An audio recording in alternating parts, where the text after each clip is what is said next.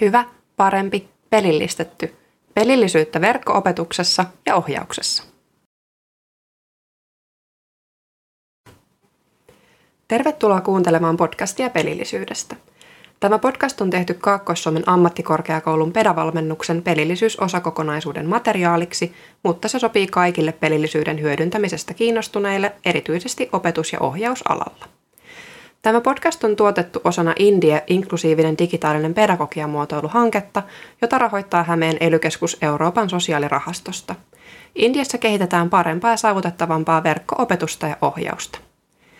Tänään äänessä ovat pelillisyyteen perehtyneet asiantuntijat XAMKista, eli paikalla on Miikka-Petteri Lesonen ja minä olen Minna Porvari. Pidä siis mielesi avoinna ja tervetuloa tutustumaan pelillisyyden innostavaan maailmaan.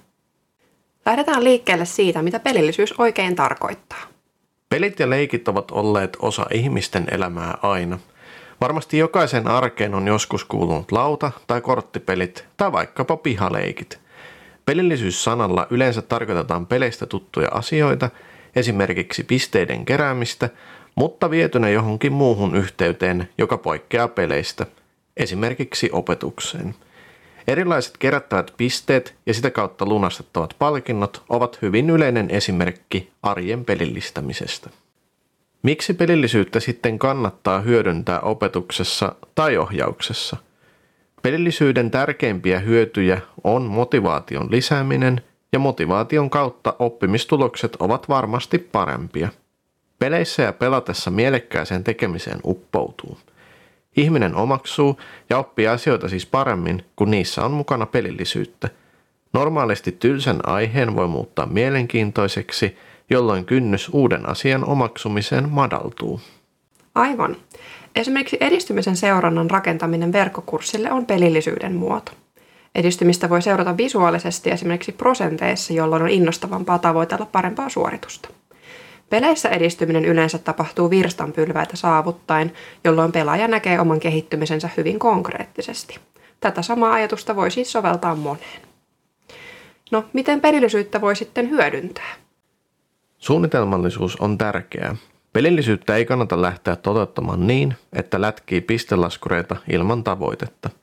Tärkeää on suunnitella esimerkiksi verkkokurssin pedagogisen käsikirjoituksen oheen, millaisissa kohdissa pelillisyys toimii – Kuten peleissä, myös pelillistettäessä sisällön vaihtelevuus, erilaiset oppimateriaalit ja visuaalisuus sekä uusien toteutustapojen kokeileminen palkitsevat. Pelillisyyttä voi toteuttaa käyttämällä pelillisiä elementtejä, joita on erilaisia. Käytetyimpiä ja usein tutuimpia näistä ovat erilaisten pisteiden kerryttäminen sekä kysymykset ja visailut. Pelillisyyttä ovat myös kilpailut tai tiimityöskentely – eli pelillisyyttä monesti hyödynnetäänkin tiedostamatta. Lisäksi on olemassa erilaisia pelillisiä elementtejä, jotka tähtävät immersion luomiseen. Kaikille on varmasti jostakin tuttu tunne, kun uppoutuu johonkin mieluisaan puuhaan niin, että ajantaju kokonaan katoaa. Eli immersio on siis tekemisen uppoutumista, jota voidaan tavoitella pelillistämällä. Näistä immersiivisistä pelillisistä elementeistä tutuin esimerkki on varmasti asioiden tarinallistaminen tai virtuaalisen maailman tai identiteetin käyttäminen. Eli itse pääaiheen, vaikkapa tehtävän ympärille kerrotaan tarinaa, joka sitten auttaa muistamaan aiheen paremmin. Uppoutumista voidaan auttaa myös antamalla oppijalle tai ohjattavalle mahdollisuus oman virtuaalisen hahmon tai identiteetin luomiseen. Tästä kaikkein kevyin esimerkki voisi olla valokuva, jonka saa itse ladata verkkoalustan tunnukselle ja kuva sitten näkyy aina oman nimen yhteydessä, vaikkapa keskustelupalstalla tai kommenteissa.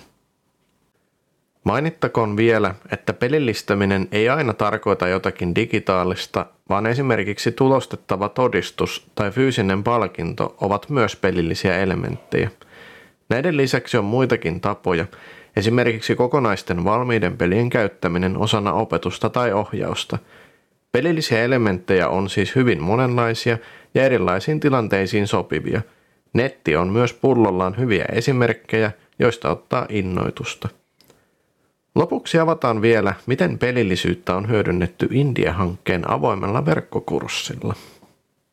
Kokonaisuudessaan verkkokurssilla on huomioitu visuaalisuus ja mukaan otettu erityyppisiä materiaaleja, eli tekstiä, kuvia, videoita sekä aiheiden syventämiseen erilaisia lähteitä ja kirjallisuutta.